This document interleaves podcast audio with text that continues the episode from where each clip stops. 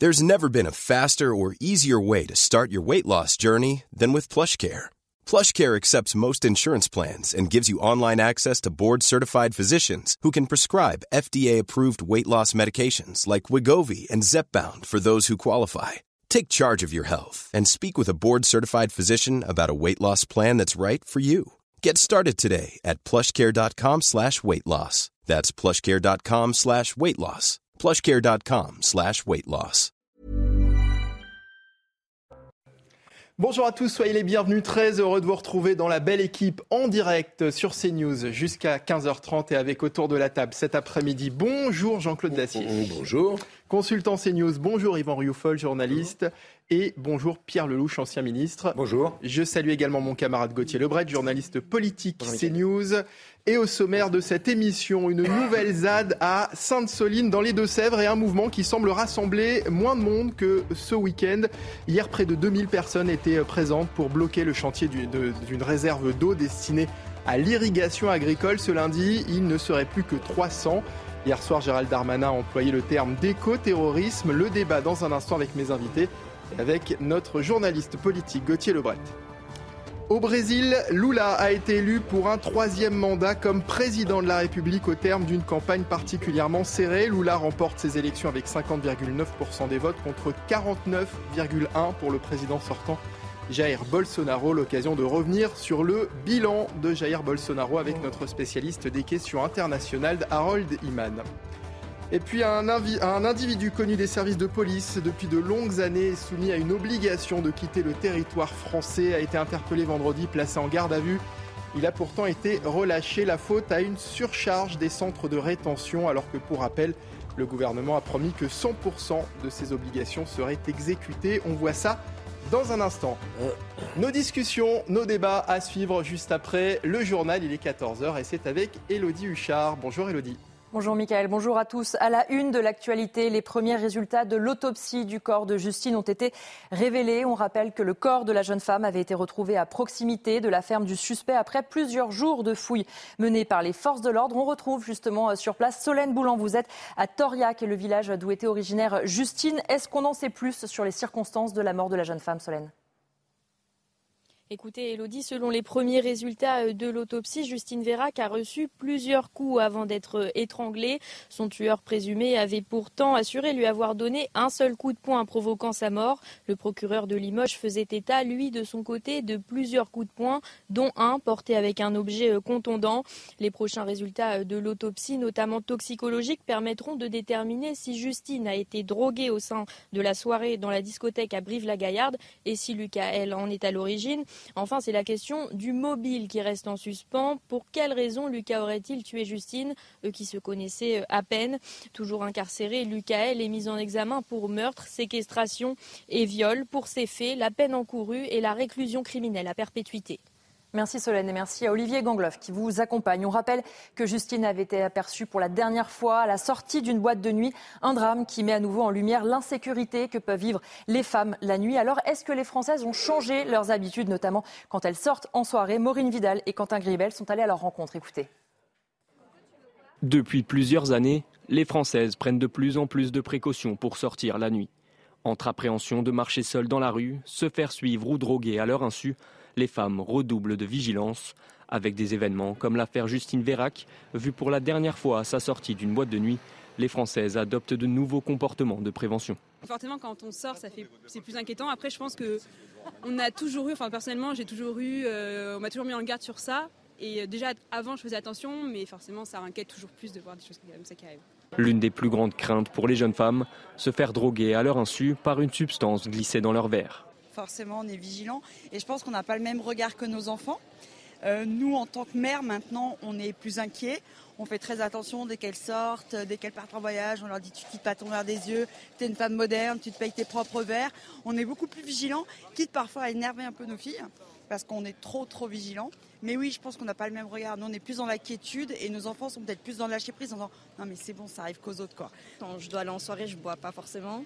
Mais quand je bois, que ce soit de l'eau ou peu importe, je mets toujours ma main euh, sur mon verre. Des précautions qui peuvent s'avérer utiles, puisqu'en France, une femme sur deux a déjà subi une violence sexuelle au moins une fois dans sa vie. L'occasion de la fête d'Halloween ce lundi, le ministre de l'Intérieur appelle les préfets à la plus grande vigilance. Les préfets devront solliciter auprès du procureur de la République des réquisitions, dit Gérald Darmanin, afin de permettre aux forces de l'ordre de procéder à des contrôles d'identité et des dépistages d'alcoolémie. La consommation d'alcool sur la voie publique a même déjà été interdite par plusieurs préfectures, notamment dans le Rhône ou encore en Île-et-Vilaine. L'utilisation des feux d'artifice également est interdite pour cette soirée.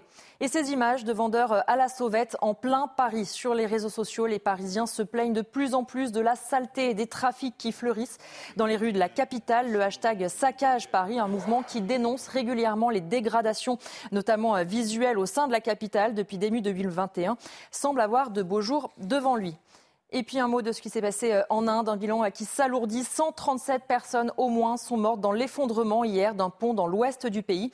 Les autorités ont estimé que 500 personnes célébraient une fête religieuse sur le pont et aux alentours au moment des faits.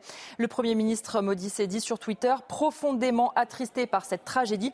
Il a annoncé également des indemnisations pour les victimes. Et tout de suite, c'est la suite de la belle équipe avec vous, Mickaël Dorian. Votre programme vous a été présenté par IG Conseil. Les économies d'énergie sont l'affaire de tous. Votre projet chauffage-isolation, notre mission. Merci beaucoup Elodie et on vous retrouve évidemment tout à l'heure à 15h pour un nouveau journal. Une nouvelle ZAD à Sainte-Soline dans les Deux-Sèvres et un mouvement qui semble euh, rassembler moins de monde que ce week-end. Hier, près de 2000 personnes étaient présentes pour bloquer le chantier d'une réserve d'eau destinée à l'irrigation euh, agricole. Selon les chiffres de la préfecture, plusieurs canalisations ont été sectionnées à coups de pioche. Ce lundi, il ne serait plus que 300, toujours selon la préfecture. Mathieu Devez était sur place tout à l'heure. C'est une petite ZAD, une zone à défendre qui est établie ici à Sainte-Soline dans les Deux-Sèvres. Les plus aguerris construisent des barricades en bois, des tours de guet protégées par une palissade, une vigie avec de nombreux slogans, un moyen selon les organisateurs de marquer symboliquement l'ancrage dans le territoire. Objectif, observer et empêcher l'avancée du chantier de la bassine situé à 2 km du campement. Je dis les plus aguerris parce que vous allez le voir, de nombreux manifestants quittent les lieux, les chapiteaux ont été démontés, mais certains militants envisagent de revenir très vite. Aujourd'hui, ceux qui restent vont aller en fin d'après-midi à la rencontre des habitants de Sainte-Soline dans le cadre de l'opération Bassine ou Friandise. Un clin d'œil, vous l'aurez compris, à la fête d'Halloween. D'après les organisateurs, il est important de savoir comment les habitants ont vécu les manifestations. De son côté, le gouvernement maintient des moyens très importants. Plus de 1000 gendarmes mobiles sont encore mobilisés aujourd'hui. Mathieu Devez depuis Sainte-Soline. Les images sont signées Sacha Robin. Alors, euh, Gauthier, euh, on, l'a vu hein, sur ces images, des, des, tentes sont déjà en train euh, d'être démontées. Moins de monde donc que ce week-end. Quelle est la situation? Effectivement, en termes de nombre, ça semble s'essouffler, puisqu'on rappelle qu'ils étaient 4000 euh, samedi, 2000 hier, et donc selon euh, la préfecture et le ministère de l'Intérieur, il ne serait plus que 300 aujourd'hui. Mais attention, parce que euh, c'est pas parce que vous perdez du monde que la ZAD va s'arrêter aujourd'hui ou demain, puisque vous avez toujours les plus radicaux qui, restent, qui restent sur place. Donc pour le moment, effectivement, ça s'essouffle en termes de, de nombre, mais attention à, à, vérifier dans les, dans les prochaines heures, puisque même si la préfecture dit que des chapiteaux sont en train d'être démontés par les zadistes eux-mêmes, il reste les éléments les plus radicaux sur place. Alors le ministre de l'Intérieur suit depuis le, début du week-end à la situation. Il a tenu hier soir une conférence de presse. Je vous propose de l'écouter. Une grande partie de cette manifestation a été extrêmement violente avec des attaques euh, physiques, vous l'avez vu, euh, sur les, gendarmes, des attaques avec des boules de pétanque, des cocktails euh, Molotov, des objets contendants, des mortiers qui ont attaqué les, gendarmes. Plus d'une soixantaine ont été blessés, dont une vingtaine extrêmement sérieusement. Certains sont d'ailleurs encore évidemment hospitalisés. Et cette partie de la manifestation extrêmement violente relevée d'activistes une quarantaine de personnes fichées S à l'ultra-gauche ont été repérées dans cette manifestation avec des modes opératoires qui relèvent, je n'ai pas peur de le dire, de l'écoterrorisme que nous devons absolument euh, combattre. Gauthier Lebret, Gérald Darmanin utilise des mots euh, très forts hein, lorsqu'il parle d'écoterrorisme. On a observé ces derniers mois un durcissement du ton du, ministre de l'Intérieur. Est-ce qu'il franchit ici une nouvelle étape? Alors déjà, si on utilise le terme écoterrorisme, ça veut dire que l'État a cédé face aux écoterroristes à Notre-Dame-des-Landes. Donc l'État se serait couché face euh, au terrorisme. Ensuite, effectivement, c'est un terme... Euh, qui est porteur de plein de choses en France avec la vague de terrorisme qu'on a connue ces dernières années. Et puis, dernière réflexion, Gérald Darmanin, il utilise effectivement des termes très forts. Il parle d'ensauvagement, il fait le lien entre immigration et insécurité. Mais à chaque fois, il est le seul dans le gouvernement. Il est bien isolé. Il n'y a personne d'autre qui parle d'ensauvagement dans le gouvernement. Euh, Emmanuel Macron, la semaine dernière, a dit qu'il ne faisait pas le lien entre immigration et insécurité. Et ce matin, dans les différentes matinales, vous n'avez pas entendu un ministre reprendre le terme d'écoterrorisme lancé hier par Gérald Darmanin. Sciemment, il l'a répété plusieurs fois. Ses communicants ont prévenu avant les journalistes en disant attention, il va y avoir une sortie forte du ministre de l'Intérieur. Donc effectivement, il utilise toujours des termes très forts, mais il est euh, bien seul dans le gouvernement. Et c'est toujours le, problème aussi euh, pour le ministre de l'Intérieur, c'est de coller des actes à des termes. Il a des, mots très forts, mais les actes ne suivent pas, euh, ne suivent pas toujours. Yvan Rioufol, est-ce qu'on peut, comme l'a fait le, ministre de l'Intérieur, comparer ces écologistes à des terroristes? Non. Non, non, il y a une surréaction qui vient répondre à une sous-réaction très générale de l'État, de l'État qui n'assume plus ses missions régaliennes qui, ont qui sont d'assurer la sécurité. Nous avons parlé euh, très récemment de ceux qui faisaient justice eux-mêmes, précisément parce que la justice avait disparu, également la police et l'État par définition. Donc là, on voit bien que c'est une sorte d'opération de, communication avec une surévaluation des effectifs de police. 1700 gendarmes pour répondre à 4000 manifestants, c'est énorme. D'ailleurs, on voit bien ce que veut dire un champ de bataille. C'était presque une reproduction de ce que pouvaient, être les, affrontements médiévaux avec ces drapeaux, ces, ces, champs, etc. Et donc, euh, on est là vraiment dans une, image un peu surjouée. Et euh, naturellement, de dire qu'il y a un, terrorisme, il y a un terrorisme intellectuel incontestablement, il y a une violence incontestablement, mais il n'y a pas un éco-terrorisme, où, en effet, il se serait pour dire que déjà l'État a, reculé devant cet éco-terrorisme-là pour la ZAD de Notre-Dame-des-Landes, car naturellement, ce qu'il faut comprendre, c'est que l'État redoute la jurisprudence de, cette ZAD de Loire-Atlantique, où malgré des référendums locaux, le gouvernement avait reculé face à la pression des écologistes. Ça a été une mm. première marque de faiblesse qui a marqué le premier quinquennat et qui d'ailleurs a donné les suites que l'on sait, puisque en effet, cette, faiblesse-là a été confortée par un certain nombre de renoncements. Donc, de mon point de vue, on est là dans une surréaction qui est faite pour masquer une, très sensible et très réelle faiblesse étatique du point de vue sécuritaire, mais je ne me laisse pas abuser personnellement par, euh, par, ces, par ces, grands mots qui tombent à plat. Pierre Lelouch, il y a les mots très forts du ministre. Qu'en est-il des actes? Ben Moi, je regrette aussi euh, ce genre d'escalade verbale parce que les, les, mots ont un sens. Terrorisme, malheureusement, on sait ce que c'est en France. La terreur euh, d'une société, on sait ce que c'est. Là, on a une action violente, mal contrôlée, qui est le produit euh, d'années de, non-dialogue à l'intérieur du monde de l'agriculture sur le partage de l'eau, parce que les agriculteurs eux-mêmes ne sont pas d'accord entre les grands syndicats comme la FNSEA ou, ou, la coordination rurale, qui a une autre conception du partage de l'eau. Euh, ce que je regrette dans cette affaire, c'est que c'est un vrai sujet. Est-ce que nous devons continuer avec un modèle d'agro-industrie intensive de culture du maïs dans un pays où il y a de moins en moins d'eau Est-ce qu'il faut aller vider les nappes phréatiques en même temps qu'on enlève les haies et qu'on draine les champs? Il y a, dans, ce, dans ce dossier, que je connais un peu, beaucoup de choses qui me posent problème.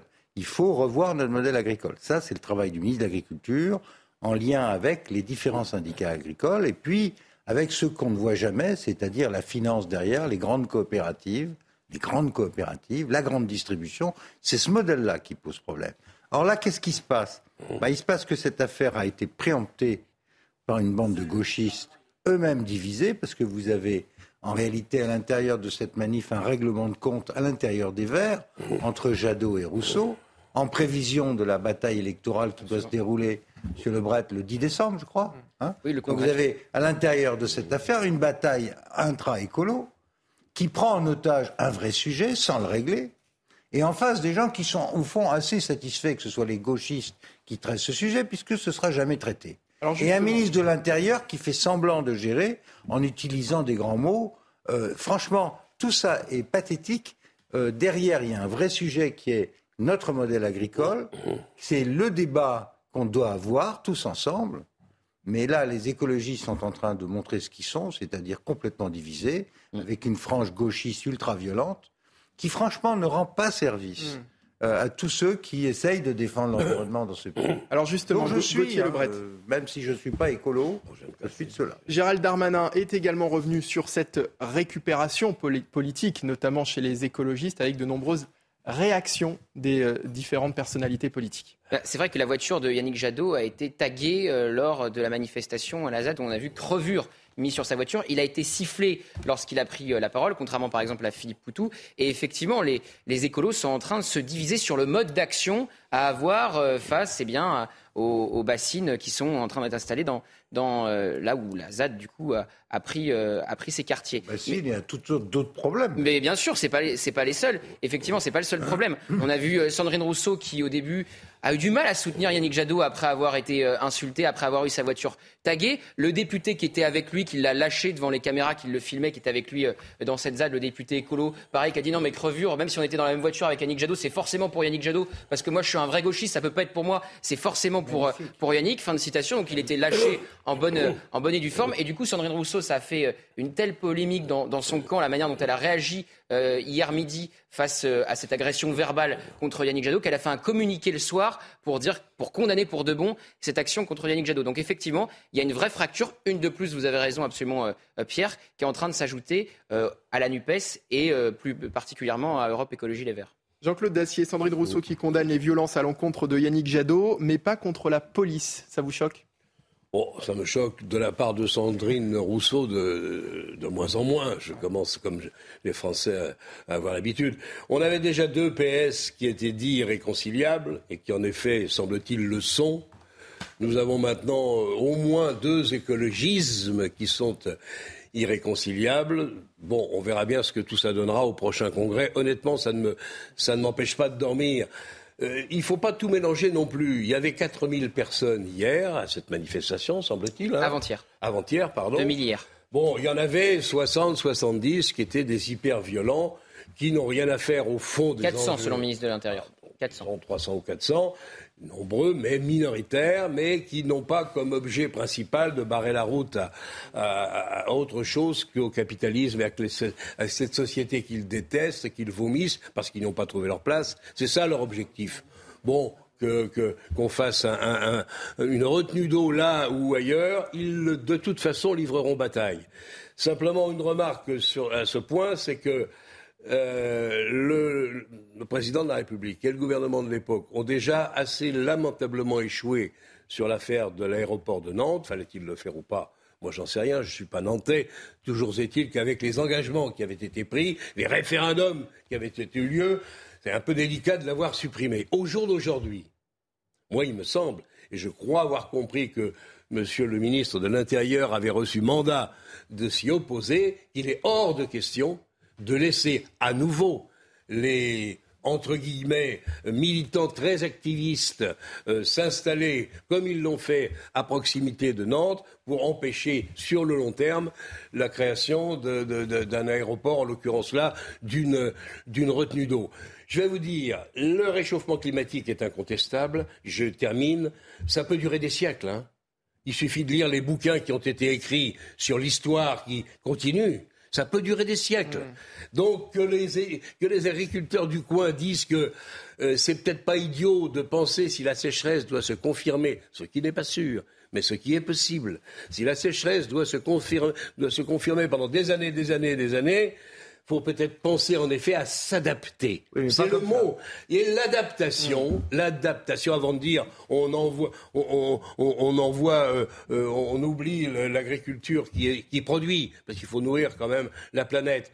On oublie ça pour revenir à une agriculture plus modérée, plus sensible et plus, plus tenant compte davantage euh, des, des, des aléas du climat. Il faut quand même avant de dire ça ne vaut pas un clou, il faut changer de modèle, il faut peut-être réfléchir au bon sens qui est de s'occuper, quand il n'y a pas d'eau l'été, d'avoir fait une retenue l'hiver pour pouvoir continuer d'arroser les champs. Un, dernier mot, mais ça me paraît pas idiot. Un dernier mot, Gauthier Lebret, très rapidement. Sauf que c'est pas ça le problème. Alors oui, non, mais c'est jamais le problème. Non, mais, malheureusement, c'est ma façon de le voir. Vous avez Pierre Lelouchon, on, on, avance un dernier mot, euh, Gauthier, sur le sujet. erroné, malheureusement. Oui, oui, sûrement. je voulais juste te dire parce que on en parlait. On parlait des, on parlait des fractures d'Europe Écologie Les Verts avec Pierre dans un instant, il y a un instant, c'est intéressant de rappeler que toutes les fractures se font autour de la figure de Sandrine Rousseau. Elle était en ligne de front autour de la non-affaire Julien Bayou, puisqu'il n'y a pas d'affaire judiciaire, etc. Donc c'est intéressant aussi de noter. Et quand elle avait dit aussi, vous vous souvenez, que le travail était une valeur de droite, ça avait aussi créé beaucoup de remous au sein de la NUPES. Donc c'est intéressant de voir que voilà, les fractures se, situent souvent autour de Sandrine Rousseau dans, dans le parti actuellement. Allez, on avance toujours sur le sujet de l'écologie. Dans les colonnes du JDD, 10 personnalités appellent à rouler à 110 km/h sur l'autoroute. Leur objectif n'est pas de faire changer la loi, mais d'appeler à la responsabilité des automobilistes. Mais qu'en pensent les Français? Est-ce une bonne mesure? On voit ça avec Thibault Marcheteau. L'autoroute à 110 km à l'heure, y êtes-vous prêt? Dans cette aire de repos, les avis sont mitigés. Moi, je suis pour les 110 km h Personnellement, je roule à 110 km h Rouler à 110, euh, oui, c'est bien. Euh, certes, c'est écologique, mais euh, là, nous, le but, c'est de rentrer chez soi au plus vite. Si on prend l'autoroute, c'est pour ça. C'est pas pour rouler à 110 sur l'autoroute. Je pense qu'après, chacun doit conduire à la vitesse où il se sent le mieux.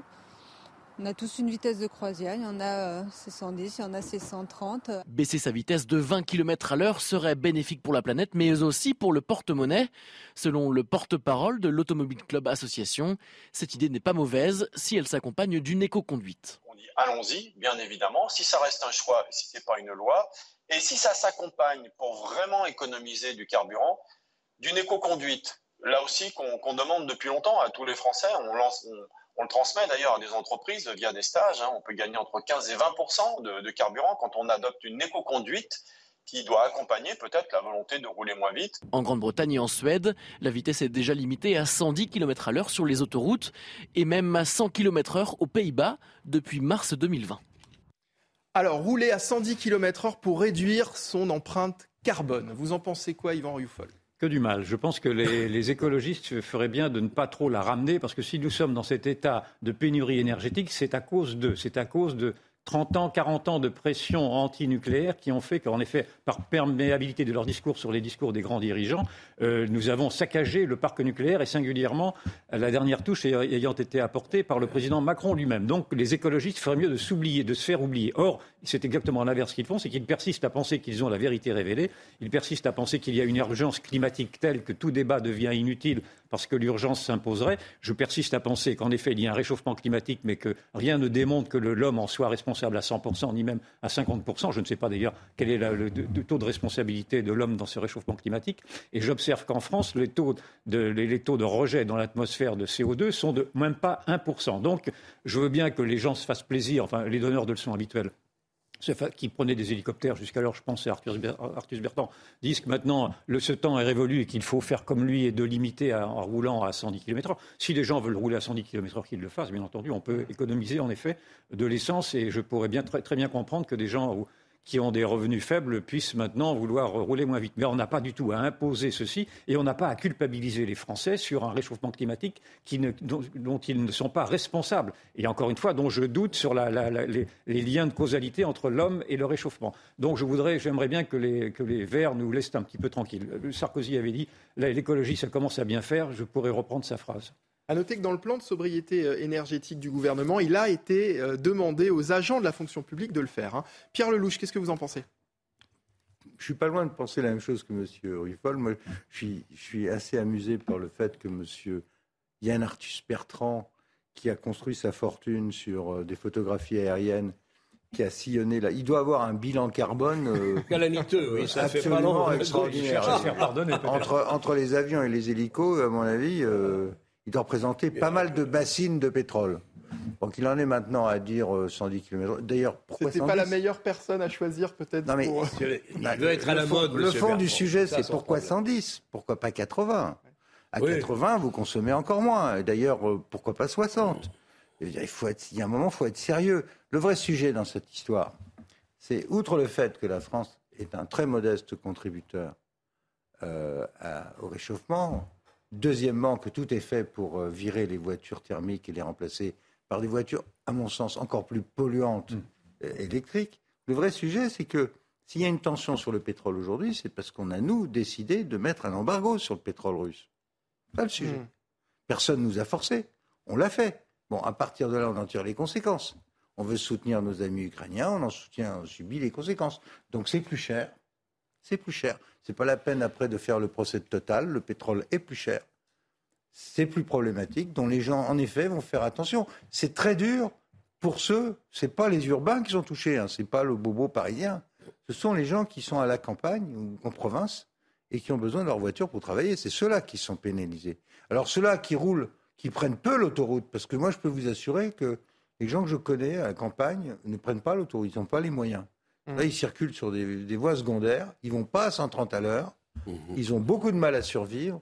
Et là, ces effets de manche du JDD par des gens qui, sont, qui ont construit leur vie sur des bassines de pétrole, ça me fait doucement rigoler. Ça m'énerve un peu. Ah, ah, alors, Jean-Claude Dacier, selon une étude du site Aster, parce qu'il y a la question de l'écologie, il y a la question des économies aussi, il paraît que limiter sa vitesse à 110 km/h sur les autoroutes permettrait, selon cette étude, une économie annuelle moyenne de 149 euros par ménage, soit un gain de pouvoir d'achat d'environ 0,4%. Ça, c'est pas, ça, c'est pas négligeable. C'est sans doute vrai. Le mieux, ça serait encore de laisser sa voiture au garage. Là, vous économisez une fortune et vous prenez un vélo. Non, mais enfin, il faut savoir dans quelle société on veut vivre. Et tous ces gens-là, je n'ai pas lu l'éditorial en question ou la tribune euh, ce week-end, mais bon, ce sont c'est de l'incitation. Qui surfent avec talent souvent euh, sur les effets de mode. Là, la mode, des propositions comme celle-là, on va en avoir tous les jours ou toutes les semaines. Je pense que c'est complètement euh, que chacun fasse ce qu'il veut. Ça, ça me paraît acceptable. Si vous voulez, la liberté règne encore, encore, bien que dans ce pays, ceux qui veulent rouler à 110 roulent à 110. Maintenant, limiter de manière autoritaire cette vitesse à 110 km/h, ça veut dire que bah, petit à petit, il faudra euh, effectivement rouler en voiture avec euh, voiture électrique ou voiture thermique qui n'auront mmh. pas cette capacité à aller beaucoup plus vite. Parce que quel gâchis euh, ça servira à rien de les construire. Donc on, mettra le doigt dans une mécanique qui fera qu'à l'arrivée, on aura des dizaines de milliers de chômeurs et des résultats qui, Pierre a raison, des résultats qui, quand on voit ce qu'est la France aujourd'hui, ce qu'elle consomme aujourd'hui, ce qu'elle brûle aujourd'hui, quelle est sa responsabilité dans les effets de serre, il y en a plusieurs, de, de la pollution aujourd'hui, c'est quasiment rien parce qu'on est assez exemplaire. Allez, dans je veux bien qu'on continue de, faire, de, donner, de, donner la France en exemple, ça va finir par nous coûter très cher. Dans l'actualité également, les services pédiatriques et les urgences euh, pédiatriques entament aujourd'hui une grève illimitée dans les Bouches du Rhône. On voit ça dans un instant pour la suite de la belle équipe, toujours en compagnie de Jean-Claude Dacier, Yvan Rioufol et Pierre Lelouch. Merci Gauthier Lebret d'avoir été avec nous. A tout de suite sur CNews, reste avec nous. Cet escroc de... C'est News, il est 14h30. Nous sommes de retour sur le plateau de la belle équipe en compagnie de Jean-Claude Dacier, Yvan Rioufol, Pierre Lelouch et Harold Iman qui vient de nous rejoindre, spécialiste des questions euh, internationales. On va poursuivre nos discussions et nos débats dans un instant, juste après le rappel des principaux titres de l'actualité. C'est avec vous, Arthur Muriot. Jour de motion de censure à l'Assemblée nationale, les parlementaires vont voter ces deux recours présentés par les députés RN et LFI en réponse au troisième 49.3 déposé par le gouvernement, moyen pour l'exécutif de faire passer de force le budget de la sécurité sociale. Toutefois, précisons que cette motion de censure qui entraînerait le renversement du gouvernement a peu de chances d'être adoptée. Au moins cinq explosions ont été entendues ce matin à Kiev. Elles résultent d'une attaque russe visant les infrastructures énergétiques ukrainiennes. Le ministère de la Défense russe précise que toutes les cibles ont été atteintes. Désormais, 80% des habitants de Kiev se retrouvent sans eau et 350 000 foyers seraient privés d'électricité. Quelques heures après son élection à la tête du Brésil, Lula se prépare à un mandat compliqué. Alors que de nombreux chefs d'État étrangers ont félicité sa victoire, le président sortant, Jair Bolsonaro, n'a toujours pas reconnu sa défaite. La période de transition entre les deux présidents doit s'étendre jusqu'au 1er janvier 2023.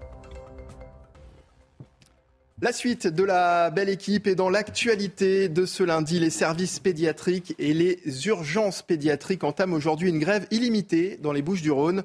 Dans un contexte d'urgence saturée de soignants usés, à ça s'ajoute le manque de personnel responsable dans certaines unités de la fermeture de 15% des lits.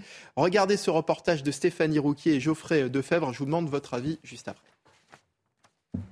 L'épidémie de bronchiolite démarre à peine dans la région alors que les urgences pédiatriques sont déjà saturées. Dans certaines unités, on réduit carrément les capacités, on ferme des lits, euh, ce qui est scandaleux. On reporte euh, des chimiothérapies pour des enfants, euh, c'est totalement ahurissant, tout simplement parce qu'on n'a pas l'effectif requis dans ces services. Des personnels soignants des urgences pédiatriques des Bouches-du-Rhône ont déposé un préavis de grève pour une durée illimitée à partir d'aujourd'hui. Une grève qui est en fait un appel au secours on réclame un petit peu de respect. Alors le respect, c'est l'inverse de ce qu'a fait le ministre de la Santé en annonçant 150 millions d'euros euh, pour tous les hôpitaux en tension du territoire. 150 millions d'euros, c'est que dalle, comme on dit à Marseille. Il manque des bras et il manque aussi euh, du salaire. C'est-à-dire qu'en fait, on veut des bras mieux payés. Des personnels ont été réquisitionnés. Les urgences pédiatriques vont donc continuer à accueillir les patients, mais dans ce contexte de crise, les professionnels de santé demandent aux habitants de n'amener les enfants à l'hôpital seulement qu'en cas d'urgence. Bon alors la situation ne semble pas s'arranger pour les soignants et, les services d'urgence, ce qui inquiète les Français et encore plus lorsque ça concerne la pédiatrie et par conséquent les enfants, Pierre Lelouch. Oui, surtout que euh, la bronchiolite en particulier, c'est quelque chose d'extrêmement stressant pour, pour, les parents. pour les parents parce que c'est très compliqué à gérer, il y a un risque il y a un risque réel pour l'enfant, donc euh, une situation euh, très difficile. Et quand on voit l'encombrement euh, des urgences et des hôpitaux, c'est un vrai problème. Le seul problème, c'est que ça dure depuis longtemps, qu'apparemment, il n'y a pas de réponse. C'est ça le. Et, on tourne en rond. La crise de l'hôpital, on la connaît sous différents angles depuis deux ans. on avait promis des lits, on avait promis des choses, il ne se passe rien. il en va de même pour les déserts médicaux dans les, dans les provinces françaises où là c'est encore plus. Euh, voilà, il faut, il faut du personnel, il faut de l'argent. vous savez quand même, il n'y a, pas de, a pas de secret. Le, le, le, le, numerus claudus sur les médecins, qui était quand même l'un des freins principaux, l'une des explications du désert médical français, le numerus clausus, il a sauté en 2020, mmh. qui a à peine deux ans. Sauf qu'il faut dix ans pour former un médecin. Dix ans, douze ans. Donc, si tout se passe bien, on aura peut-être des solutions dans dix ans. Si vous explique aujourd'hui que le ministre en charge dit qu'il peut rien. Sauf que, à force, ça commence à devenir usant parce qu'on a entendu le même discours quand il y a eu le problème de pénurie de pétrole. Euh, c'est pas à nous de régler, c'est aux entreprises. Quand il y a l'inflation, quand il y a l'insécurité, quand il y a des problèmes à l'intérieur de la justice, et des tensions très fortes. À chaque fois, le ministre, c'est pas moi. l'éducation nationale. Et j'oublie l'éducation où le ministre a renoncé. Euh, c'est tout le secteur public. Et, là, si vous voulez, c'est très angoissant. Alors, du point de vue du citoyen, c'est très angoissant. Réaction de eh François Braun hier sur RTL. C'est dur de dire ça pour un ministre, mais je suis un peu démuni. Ah, il faut qu'il change de métier. C'est une situation qu'on ne, voit, qu'on ne doit pas vivre et qu'on ne doit plus vivre. Yvan mais... Rioufol, c'est pas très rassurant d'avoir un ministre qui dit ça à la radio. C'est très paniquant. Je pense qu'on on, nous rebat les oreilles avec le grand réchauffement, mais il faudrait plutôt s'intéresser au grand effondrement, le grand effondrement très général de l'État, de l'État technocratique qui n'arrive plus à gérer parce qu'il s'est aveuglé sur parce que pour une vision comptable, il n'a pas vu quelles étaient les réalités. D'ailleurs, ce qui est assez amusant, amusant, n'est pas le mot, mais enfin, assez édifiant, c'est qu'à travers toutes les crises successives, ces crises-là révèlent ce qu'est aujourd'hui la France. C'est-à-dire que la crise du Covid a révélé effectivement l'état de l'hôpital public, puis maintenant l'état de la pédiatrie. On s'est aperçu que les milliards d'euros ne servaient à rien, et en tout cas pas à, gérer cet hôpital-là, que la crise, la crise ukrainienne révèle la grande vulnérabilité de l'armée française, que la crise de l'éducation révèle, c'est une banalité de le dire, l'effondrement éducatif malgré les milliards qui sont donnés. Donc, c'était une gilet jaune, Jacqueline Moureau, qui disait Qu'est-ce que vous faites de, votre pognon, de notre pognon? Parlant de, de l'argent qui est public qui était déversé euh, euh, dans, un puissant fond ben, cette question-là euh, demeure. C'est-à-dire qu'il n'y a toujours pas de réponse à savoir où va l'argent des Français quand les Français n'arrivent plus à avoir de services publics qui suffisent à répondre à leurs besoins, que les hôpitaux sont, dans l'état que l'on décrit aujourd'hui. Et donc tout cela revient à, toujours constater que la France est suradministrée et sous-gouvernée. C'est-à-dire qu'il n'y a pas de vision, il n'y a que des visions comptables et des visions technocratiques. Faite par des énarques et des gens très intelligents, qui ne voient pas quels sont les besoins des gens, quelle est la vie des gens. Et la vie des gens n'est rien par rapport au fait qu'il faudrait avoir des, comptes équilibrés. Effectivement, il y a peut-être des comptes équilibrés, mais il faut savoir à quel prix, à quel prix de détresse humaine aujourd'hui concernant en tout cas les hôpitaux et, la pédiatrie. Oui. Les derniers comptes équilibrés, c'est Giscard, ça devait être en 74, 75 ou 76. L'argent, Yvan, on sait à peu près où il va, à peu près. Il y a, il y a de la perte en ligne mais on sait à peu près où il va. C'est 800 milliards par an d'aides sociales diverses et variées, hein, y compris, je crois, les retraites. c'est une Non, mais il y a somme, énormément d'argent sur c'est une somme etc. gigantesque. Et en échange, on regarde ça, tu n'as pas assez depuis 40 ans, pas assez d'argent dans l'éducation nationale, pas assez d'argent dans la santé, pas assez d'argent dans la justice, etc., etc. Et je pense, Et, je et- pense qu'il y en a et- beaucoup et de tout ça se finance par quoi, mon cher Yvan? Par l'emprunt. Parce que la richesse produite par ce pays qui ne travaille pas assez, bien qu'on dise partout quand on entend les syndicats, oh, on travaille trop, on peut pas le. Bon, en réalité, on ne travaille pas assez, on travaille moins que partout en Europe, et en plus Bercy qui cherche à faire ses comptes, met des taxes partout où il le peut. On est dans un schéma qui est explosif.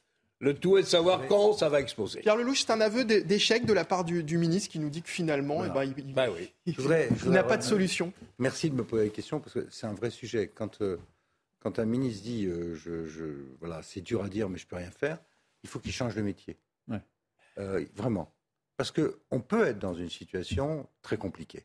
En général, les dossiers, quand vous êtes au gouvernement, sont toujours très compliqués. Il y en a rarement qui ne sont pas casse-gueule et difficiles et autres. C'est pour ça que c'est difficile de faire un bon travail de ministre. Et c'est d'autant plus Mais décevant la de- de- moindre des choses, même si vous ne pouvez pas changer immédiatement, c'est, Je vais pas le dire. difficulté, c'est d'aller du point A au point B pendant le temps où vous y êtes et vous n'y êtes pas pour longtemps. Donc, Mm. Au moins, de mettre le train dans la bonne direction. Et pour ça, commencez par dire les choses. Quand vous êtes à la tête d'un département ministériel, surtout aussi important que la santé, vous pouvez vous adresser aux, aux Français en disant au moins quelles sont les priorités que lui aimerait voir. Or, il n'y a même pas l'ombre du- d'un d'un début de piste, vous voyez, dans ce qu'il dit. Hmm. Ça me rappelle euh, euh, Madame Buzyn, qui a dit Moi, je savais, je savais que ça arrivait le Covid, mais je l'ai dit au président, je l'ai dit au Premier ministre, mais j'ai pas osé le dire. Je voulais pas. Alors, ça, c'est pas possible. La responsabilité d'un ministre, c'est de s'adresser à ses concitoyens, même si vous n'avez pas la solution immédiate au problème de la pédiatrie ou de la bronchiolite dans tous les hôpitaux de France à l'instant T, vous pouvez dire bon, il y a un problème d'urgence, je vous propose de régler avec telle ou telle mesure d'urgence, mais voilà ce qu'il faut faire. Et c'est comme ça que vous engagez le, le rapport de force, si le président ne vous entend pas avec lui ou avec Bercy, mais vous êtes constamment dans un rapport de force. Il y a plein de priorités dans un pays. Et Pierre, c'est d'autant plus décevant concernant François Braun, c'est d'autant plus décevant venant de la part de quelqu'un qui, il y a encore quelques mois, se targuait de pouvoir sauver les urgences de France. Voilà, mais en plus, moi, j'ai rien contre ce monsieur, je le connais pas, je suis sûr qu'il est de bonne foi. Mais mon conseil, c'est de, pas, de ne pas dire ça, mais au contraire de dire, voilà, moi, en tant que honnête homme au sens philosophique du terme, ma responsabilité, c'est de vous dire ce que je souhaite qu'on fasse rapidement. Et de, et de mettre ça devant les Français, parce que c'est ça qui met ça la fait pression. 40 ans qu'on se raconte des histoires et Non, qu'on des raconte histoires. des histoires Non, au pays. mais si je on pense leur dit Jean- pas la vérité. On Dacier- refuse de voir les faits. C'est le moment de- À un moment ou un autre, ça devient intenable. Jean-Claude Dacier, on se souvient de son rapport sur les urgences et et de la liste des recommandations qui avait été euh, adressée à Elisabeth Borne avant d'être nommée ministre. Visiblement, ça n'a pas fonctionné. Moi, je ne veux pas défendre François Braun, je ne le connais pas, je ne sais pas si ce sera ou c'est déjà un bon ou un mauvais ministre. Ce que je sais, c'est qu'il ne peut pas faire de miracle et qu'à l'heure actuelle, il manque du monde euh, dans, la, la santé, comme il manque du monde dans l'éducation nationale, dans la police, dans la justice, partout. Et Dieu sait pourtant que ça coûte les yeux de la tête. Chercher l'erreur. Donc voilà, là où je suis d'accord avec Pierre, c'est que euh, le fait de dire j'y peux rien, c'est pas forcément quelque chose de très habile quand on est ministre. Il y a toujours des solutions. On emprunte un peu plus au point où on en est, mon Dieu. Yvan Rioufol, pourquoi est-ce que ça ne fonctionne pas finalement? Parce que le système ne fonctionne plus. Le, fixi- le système ne fonctionne plus depuis maintenant 30 ans, 40 ans, parce qu'ils ont pris des mauvaises décisions au départ. On s'est payé de mots en parlant d'État stratège ou d'État protecteur. Et là, on voit bien qu'il n'y a aucune stratégie, il n'y a aucune protection, parce que l'État est aveugle. L'État s'est aveuglé lui-même. Et quand, les- quand, quand vous voyez maintenant ce, ce monde de l'antisystème qui, qui est représenté par ce que l'on appelle le populisme, c'est-à-dire une- une- un refus de voir, un refus d'acquiescer à, ce- à cette gestion de la France faite par des partis successifs, la droite et la gauche. Ce n'est pas naturellement Macron qui est responsable de tout ceci. C'est une succession de déficiences qui ont été cumulées par les uns et les autres. On, comprend mieux effectivement quel est le poids de ce que l'on appelle aujourd'hui l'antisystème, c'est-à-dire toute cette frange d'une population qui ne fait plus confiance aux hommes politiques, qui ne fait plus confiance aux dirigeants, qui ne fait plus confiance à l'État et qui attend en effet une alternative. Je ne sais pas de quoi sera faite cette alternative-là, mais en tout cas, elle ne pourra pas revenir, reproduire les, les aveuglements souvent idéologiques, parce que c'est de l'idéologie qu'il y a au Mm. départ avec tout cela. C'est souvent sur la, sur la base de, de, l'égalitarisme ou de l'ouverture à l'autre. Oui, l'état-providence. et, et, et, donc, il y a tout un monde à repenser. C'est pour ça que nous vivons là un grand effondrement. Mais le problème, c'est que dans ces grands effondrements-là, il y a également un grand effondrement intellectuel. C'est-à-dire que rien n'a été pensé ni même par les intellectuels ou les philosophes pour essayer de trouver. Pardon? Je dis au contraire. Et faire marche arrière. Ils ont accompagné, ils ont accompagné cet effondrement-là. Donc, ils vont faire marche arrière aujourd'hui. Tu sais oui, mieux que personne que c'est très difficile. je termine. Donc la solution, elle est maintenant au cœur même de la classe moyenne. Elle est au cœur même de ce eh peuple-là qui est en train de, payer les pots cassés de, ces, de, ces non-décisions prises depuis maintenant 40 ans. Un dernier mot sur euh, ce sujet, Non, mais ça fait 40 ans pour masquer la vérité. Ça fait 40 ans qu'on emprunte à tort et à travers. Je dirais presque il y a encore quelques années, ça passait parce qu'on on avait une signature solide et que l'argent n'était pas cher. Il était même négatif dans les années qui ont précédé euh, euh, l'année avant, il y a deux ans ou trois ans. Au jour d'aujourd'hui, vous savez à quel taux est l'argent? À 2 ou à 3% on va payer 15 ou 16 ou 17 milliards de plus chaque année. Vous savez combien on va rembourser cette année aux emprunteurs, entre guillemets 57 milliards? Combien on va emprunter cette année 270 milliards. on est là, on est pris au garrot. Mais euh, faire marche arrière, dire à cette masse de gens qu'on aide, et, à, juste raison pour certains, dire ben ça va plus être possible, on va être obligé de hmm. se serrer la ceinture. Attention, ça va être pénible. Il n'y a pas un homme politique qui a le courage de le dire et de le faire. À la limite, on peut le comprendre. Allez, on part au Brésil maintenant. Lula a été élu pour un troisième mandat comme président de la République au terme d'une campagne particulièrement serrée. Lula euh, remporte ses élections avec 50,9% des votes contre 49,1% pour le président sortant Jair Bolsonaro. L'occasion de revenir sur le bilan de Jair Bolsonaro qui euh, ne s'est toujours pas exprimé depuis l'annonce de ses résultats, Harold. Oui, c'est la première fois dans l'histoire de la démocratie euh, brésilienne que le perdant euh, ne téléphone pas au euh, vainqueur euh, quasiment tout de suite, alors que des chefs d'État sont en train de féliciter Lula en ce moment même. alors, ce pas très surprenant. Ben, il avait dit à l'avance, Jair Bolsonaro, qu'il ne faisait pas confiance aux autorités électorales et qu'il fallait qu'il se penche dessus et qu'on pouvait être en train de lui voler sa réélection. Donc c'est dans ce climat-là que tout cela se passe. Et concernant le bilan donc de Jair Bolsonaro? Alors on va faire un bilan, il y a le positif et le négatif. Alors dans le positif, je pense qu'on peut dire qu'il a fait baisser la criminalité par la répression. Il a la police fédérale euh, à, sa, à, sa, main. Euh, construction d'autoroutes, il n'a pas arrêté, il en a fait deux. Euh, chemin de fer, il a continué de prolonger. il a maintenu toutes les aides aux pauvres, pratiquement, du loulisme, pratiquement pas touché. et en matière de corruption, c'est ni plus ni moins, peut-être vaguement moins que ses prédécesseurs, euh, le Brésil étant notoirement corrompu et tous les arrangements qu'il faut faire avec la Chambre des députés, qui euh, euh, compte une quinzaine de partis, sont innombrables et assez louches.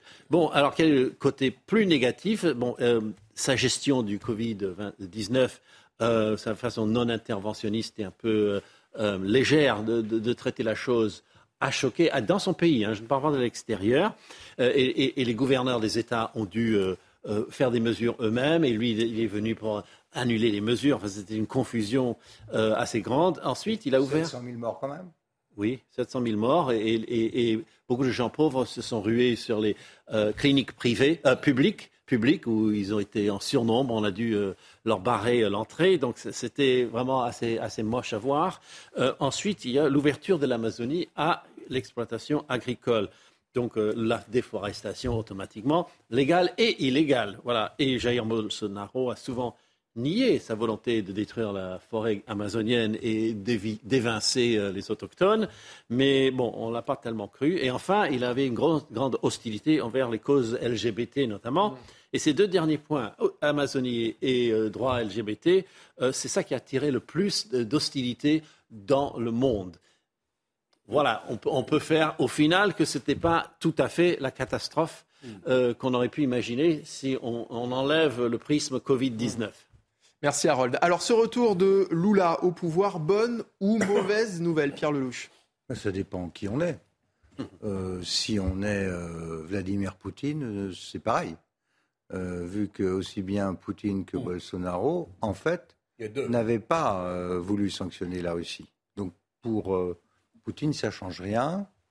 euh, disons, pour tous ceux qui, qui, qui, qui rêvent d'un d'un Brésil plus attentif à l'environnement et notamment à la préservation de l'Amazonie, euh, c'est plutôt une bonne chose que Lula revienne et que s'arrête l'exploitation euh, dramatique du, du, seul poumon euh, de la planète. C'est vraiment un, un, un, vrai sujet.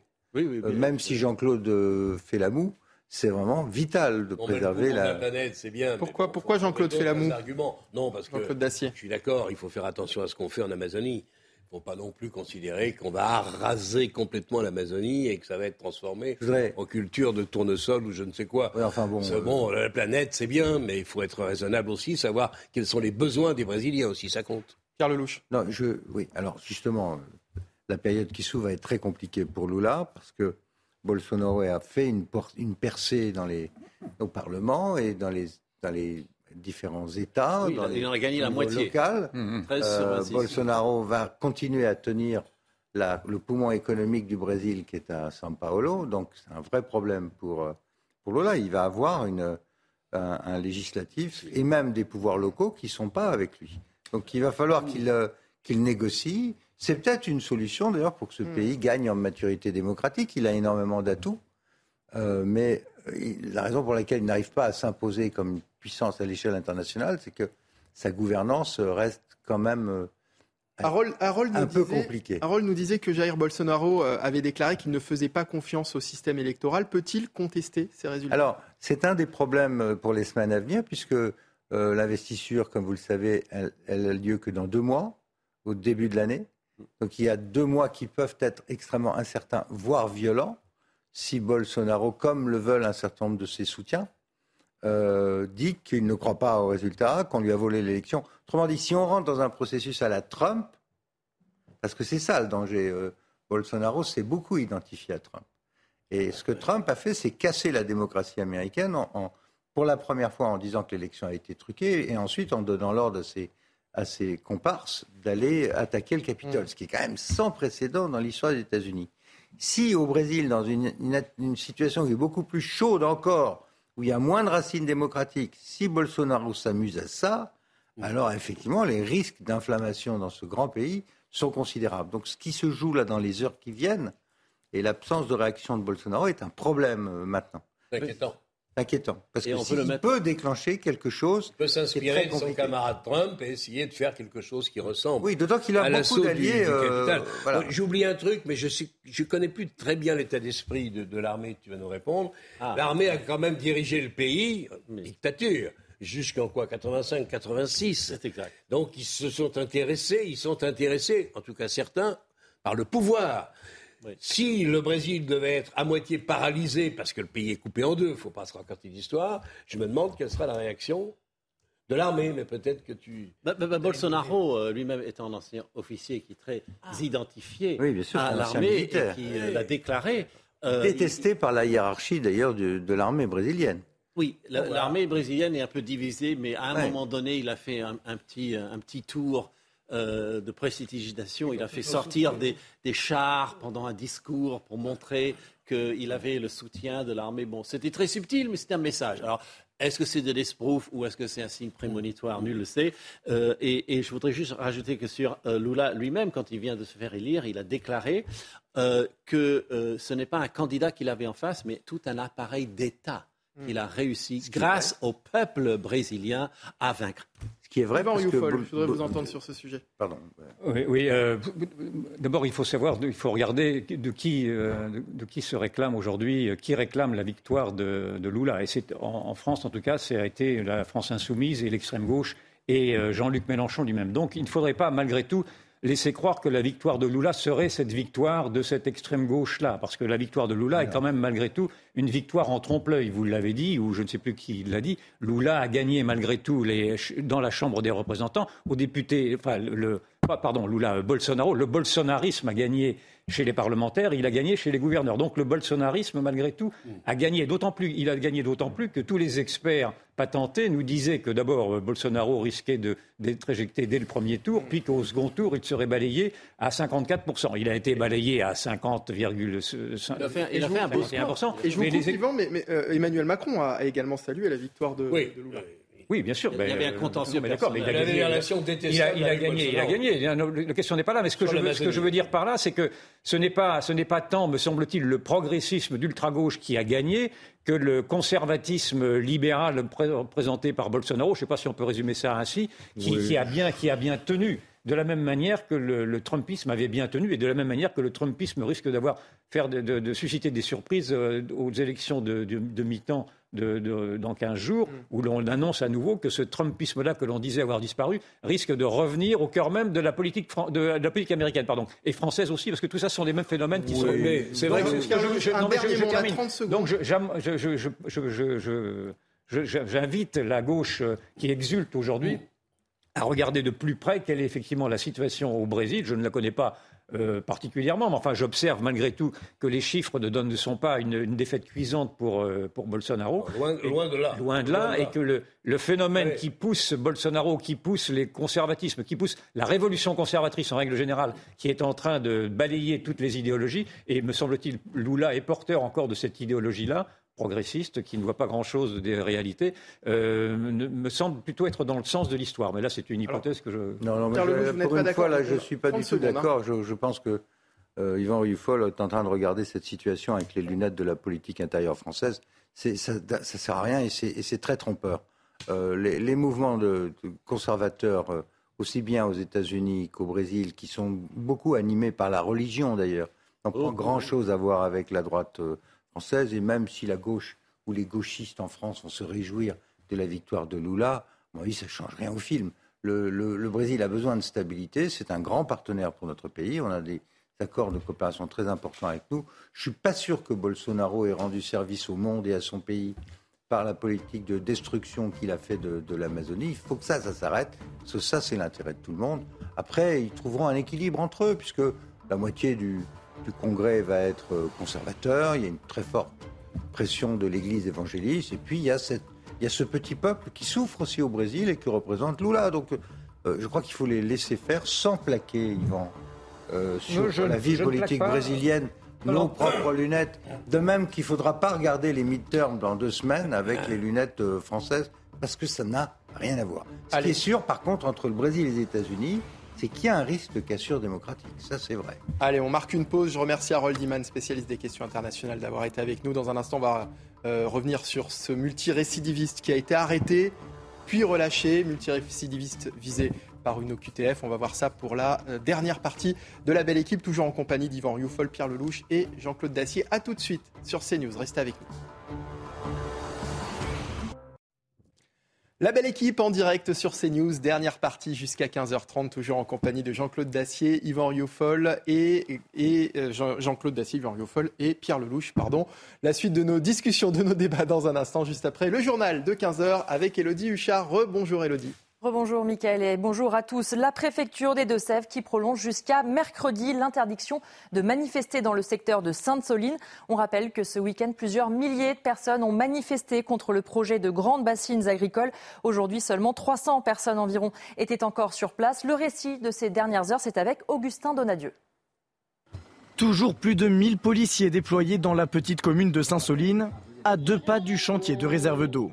Malgré l'interdiction de manifester jusqu'à mercredi prononcée par la préfecture des Deux-Sèvres, ils sont encore 300 militants à occuper ce champ prêté par un agriculteur opposé lui aussi au projet. Et les manifestants le disent, l'objectif n'est pas d'installer une ZAD, mais un espace permettant de surveiller l'évolution du chantier, notamment du haut de Mirador, monté à la hâte. Les opposants, réunis sous la bannière du collectif Bassine Non Merci, organisent en cette journée d'Halloween une distribution de friandises aux habitants du secteur. L'objectif Expliquer au plus grand nombre leur opposition à ce projet qu'ils considèrent comme un accaparement de l'eau par l'agro-industrie. Justine a reçu des coups avant d'être étranglée. Ce sont les premiers résultats de l'autopsie pratiquée sur le corps de la jeune femme qui avait été retrouvée morte jeudi dernier en Corrèze. Les résultats des analyses toxicologiques pour savoir si elle a été droguée ou non ne sont pas encore connus. On rappelle que l'agriculteur de 21 ans qui avait avoué le meurtre en garde à vue a été mis en examen et incarcéré. Et puis toujours à Toriac, dans le village dont elle était euh, originaire, c'est l'heure du recueillement. Et évidemment, l'événement a marqué les habitants des euh, villages alentours. On écoute leur ressenti sur ce drame. On se rend compte qu'on est à l'abri nulle part, même dans les petites campagnes. Ben, on ne sait pas ce qui peut se passer demain. Quand on a vu que c'était dans les alentours, c'est vrai qu'on s'y attend pas spécialement. même que ce genre de, choses assez violentes se produisent, c'est quand même assez, assez choquant. Ça surprend surtout avec une jeune de 20 ans, un jeune de 21 ans, c'est bien ça, ouais. 20-21 ans, qu'est-ce qui se passe? Mais bon, ça c'est le propre de, l'être humain qui parfois déraille. Mais ici tout le monde en parle parce que parce que c'est une jeune fille qui est d'ici. Un homme, sa femme et leurs deux filles retrouvés morts dans leur maison par les gendarmes. C'était hier à Carantec, dans le Finistère.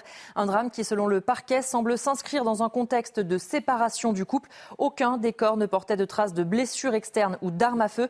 Une enquête pour homicide volontaire a été ouverte. Et puis, pour terminer, ce chiffre, plus de 50% d'accidents de la route en plus entre octobre et février. La cause, eh bien, le passage à l'heure d'hiver. Il fait nuit plus tôt, il y a moins de visibilité et donc ça entraîne davantage d'accidents de la route et justement, la sécurité routière alerte sur les risques et rappelle l'importance d'être toujours bien visible. Le récit de Pierre Emco et Mathilde Ibanez. Avec la nuit qui tombe plus rapidement, le partage de la route prend une nouvelle tournure. Selon l'étude Assurance Prévention, 82% des Français sont inquiets pour leur sécurité quand la visibilité baisse. Et pour cause, chaque année, le passage à l'heure d'hiver entraîne un pic du nombre d'accidents. Pour éviter des drames, la sécurité routière alerte sur les bons gestes à adopter. 70% d'usagers disent les appliquer selon l'étude. Et pourtant, ces habitudes ne sont pas toujours mises en pratique en réalité. Je pense que c'est important d'avoir des objets réfléchissants ou quelque chose pour être vu. Après, je ne sais pas si j'en porterai personnellement. Il y a le gilet, il y a le, casque. Gilet, mon casque, euh, ma lampe. Euh. J'ai un éclairage, mais euh, effectivement, là, c'est pas très réfléchissant. Alors, quels sont les bons gestes à adopter pour éviter les accidents? Il y en a plein, en fait. Hein. C'est de baisser sa vitesse encore plus, de vraiment de, de, de penser surtout à la luminosité et de penser à la manière d'être vu soi-même que ce soit sur les casques, que ce soit porter des gilets réfléchissants ou, même des bandes réfléchissantes. Je crois que c'est indispensable et aussi d'être vu soi-même euh, et de voir. Chaque année, c'est plus de 3000 blessés graves pour les cyclistes et plus de 2000 accidents graves pour les piétons. Voilà pour l'essentiel de l'actualité. Tout de suite, la suite du débat avec vous, Mickaël Dorian et vos invités. Merci Elodie et on vous retrouve à 15h30 aux manettes de 90 minutes info cet après-midi. Un individu connu des services de police depuis de longues années et soumis à une obligation de quitter le territoire français a été euh, interpellé vendredi, placé en garde à vue. Il a pourtant été relâché la faute à une surcharge des centres de rétention. Pour rappel, le gouvernement a promis que 100% de ses obligations de, de quitter le territoire seraient exécutées. L'éclairage de Quentin Gribel et le débat juste après. Vol avec violence, transport de produits stupéfiants, abus de confiance, c'est le casier judiciaire chargé de cet individu de nationalité haïtienne. Interpellé vendredi à la gare de Saint-Denis en Seine-Saint-Denis, l'homme, visé par une obligation de quitter le territoire, est placé en garde à vue. Mais il est rapidement relâché à cause de la saturation des centres de rétention administrative. On est face à une situation d'impuissance des pouvoirs publics. On peut d'ailleurs se demander, en l'absence de place en centre de rétention administrative, pourquoi cet individu n'a pas été déféré à la justice puisqu'il a été interpellé pour un acte de, violence. Il aurait pu, en comparution immédiate, être incarcéré. Le temps nécessaire de, de préparer son expulsion Auteur d'une trentaine de faits depuis 2015, il a été reconnu irresponsable sur le plan psychiatrique à plusieurs reprises. Sa remise en liberté inquiète et agace les services de police. Quand on a fait le job et qu'on voit la personne qui est relâchée, que le lendemain on va la recroiser dans la rue parce qu'on sait que de toute façon on va la retrouver cette personne dans quelques jours, dans quelques heures, dans quelques semaines. On sait très bien qu'on va encore l'interpeller parce qu'il est délinquant, parce qu'il ne sait pas vivre en société. C'est usant de faire tout le temps le même travail et on sait qu'on travaille des fois pour rien. Plus de 100 000 OQTF ont été prononcés en France l'année dernière, mais en moyenne, seuls 20% d'entre elles ont été appliquées. Alors encore une fois, la justice se retrouve impuissante. La faute à qui ou à quoi, selon vous, Pierre Lelouch? Ouh, mais ça c'est un sujet qui est archi, archi, archi connu, y compris parce que voilà, y compris parce que cette chaîne est très attentive à ce genre de choses et que ça commence à sortir. Ben, ben, il y a trop de clandestins, trop d'irréguliers, pas assez de, centres de rétention. D'ailleurs, ils sont même pas arrêtés tout de suite, puisque comme vous le savez, euh, le fait d'être sans papier en France n'est pas en soi un délit. On vous donne une invitation à quitter le territoire appelée obligation, mais c'est une obligation volontaire. Si vous ne le faites pas, il ne se passe rien. Hmm. Donc vous avez dans ce cas précis, c'est un problème de moyens. Dans ce cas précis. Non, c'est à mon avis, il y a une faute. Je pense que Fenech a raison de dire qu'ayant été arrêté à la suite de violences, il aurait dû être déféré devant un juge et du coup, il était mis à l'abri, si j'ose dire, euh, le temps de l'expulser. Euh, mais là, malheureusement, euh, ça a été écarté, je ne sais pas pourquoi. Et du coup, il est dans la nature et il est comme il en est à, plus de 30 mentions sur le casier judiciaire, il va recommencer. Et il y, a de quoi être furieux. Je comprends la colère de, la, de nos amis dans la police ou dans la gendarmerie, parce que c'est insupportable de voir ça. Et, les gens n'en peuvent plus d'être agressés en permanence. Et en plus, ce qui, je vais vous dire, ce qui me nerve le plus, c'est euh, le débat sans fin que certains entretiennent, ça, va vous intéresser, euh, sur la véracité des faits. La semaine dernière, le président de la République lui-même, là on a affaire à un haïtien, d'accord, qui a 30 mentions sur le casier. Le président de la République lui-même dit qu'il y a effectivement un lien, la moitié des faits euh, à Paris, des faits de délinquance sont liés aux étrangers chiffres du ministère de l'Intérieur. Quand on regarde les chiffres de l'Intérieur, on s'aperçoit que c'est la moitié, mais s'agissant des vols avec violence, euh, c'est plus des, presque deux tiers, 115%. Et qu'est-ce que j'entends après sur des chaînes de radio publiques? Des gens qui font du vrai ou faux et qui vous disent oui mais non mais c'est pas exactement ça. On a entendu toi et moi euh, aujourd'hui. Euh, il faudrait voir si c'est pas les mêmes qui sont arrêtés plusieurs fois. et donc on n'en sort jamais puisque les faits réels auxquels nous sommes confondés, c'est-à-dire un nombre très important, plusieurs centaines de milliers de sans-papiers en France, qu'on appelle sans-papiers. En fait, ils sont clandestins. Ceux-là, ils restent. Et à terme, ils attendent une régularisation quasi automatique le jour où ils, épousent quelqu'un, un mariage blanc, pas mariage blanc. Le, cas de cette. La, meurtrière de, de cette petite Lola, sa mère avait quitté son mari en Algérie pour faire un mariage blanc en France pour avoir des papiers. Hmm. Donc voilà, le genre de choses très très concrètes auxquelles nous sommes concernés et qui peuvent avoir ensuite des conséquences épouvantables.